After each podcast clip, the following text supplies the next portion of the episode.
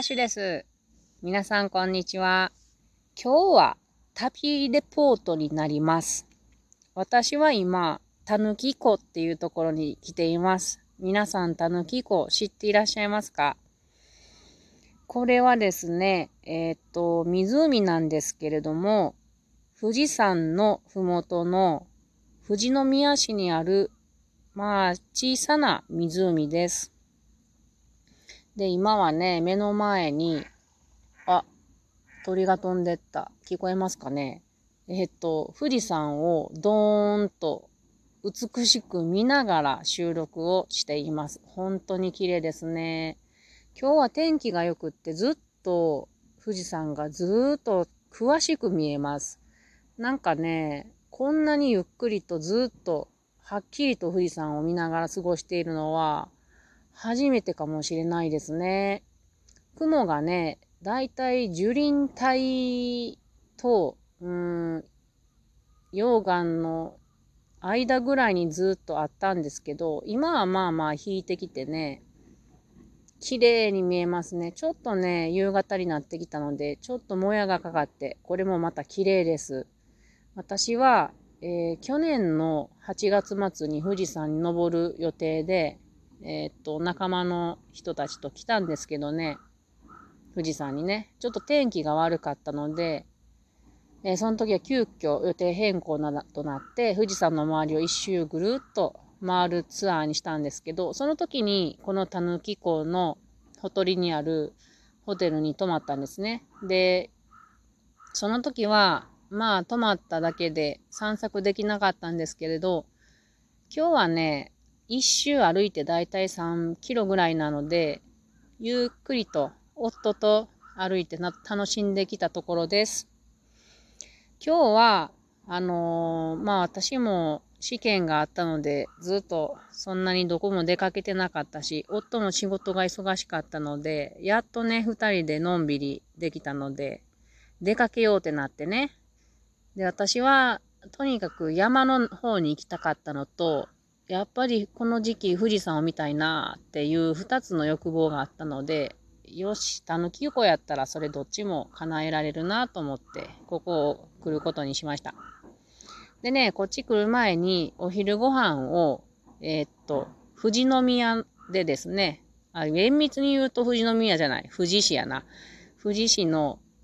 富士宮焼きそばを食べて、とっても美味しかったですね。食べたことありますかね？ちょっと麺が固めなんですけれど、それがなんかすごく美味しいですね。で、その後、このたぬき湖に来る前に、白糸の滝っていうところに行きまして、白糸の滝は、富士山に降った雪とか雨がですね、その白糸の滝っていうところに、湧き水として出てきたものが滝となって、横幅にね、長く、ずらーっと長く全体にこう滝が、本当に白板のように流れている綺麗なところです。で、今日はね、大阪から中学生とか、また大阪の小学生とかが、何かで旅行で来てましたね。関西弁に溢れてて、ちょっと面白かったです。で、その後にたぬき湖に来ました。こっちはもうね、涼しくて、半袖できたんですけれど、寒いですね。羽織は持ってきたんでよかったんだけどね。でも結構皆さんね、ゆったりと、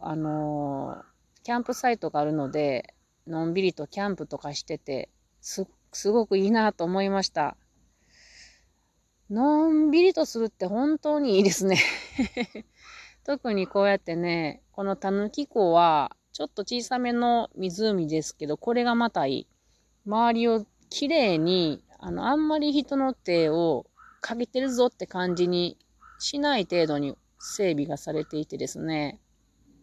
気持ちよく周りをぐるっと歩くことができます。皆さんも富士の方に来たら一度たぬき湖をですね、ゆっくりと散策されてはいかがなかなと思います。今日はですね、ちょっともう雲がかかってきたので、見られないことなんですけれども、これがね、夕焼けでバーンと富士山に夕焼けが当たったら、赤富士になるんですよね、きっと。で、それは今日は見られやんけど、その代わりにこの湖にですね、富士山が映って、逆さ富士っていうのが見れるところですね。ちょっと私はもう今から帰ってしまうので、今はちょっとね、波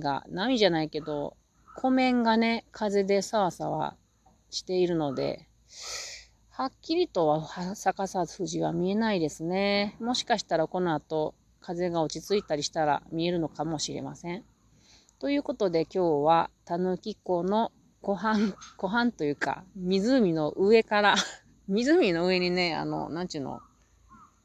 橋っていうのかな、桟橋があって、その上に座って一人で話してるわけです。旅先でもね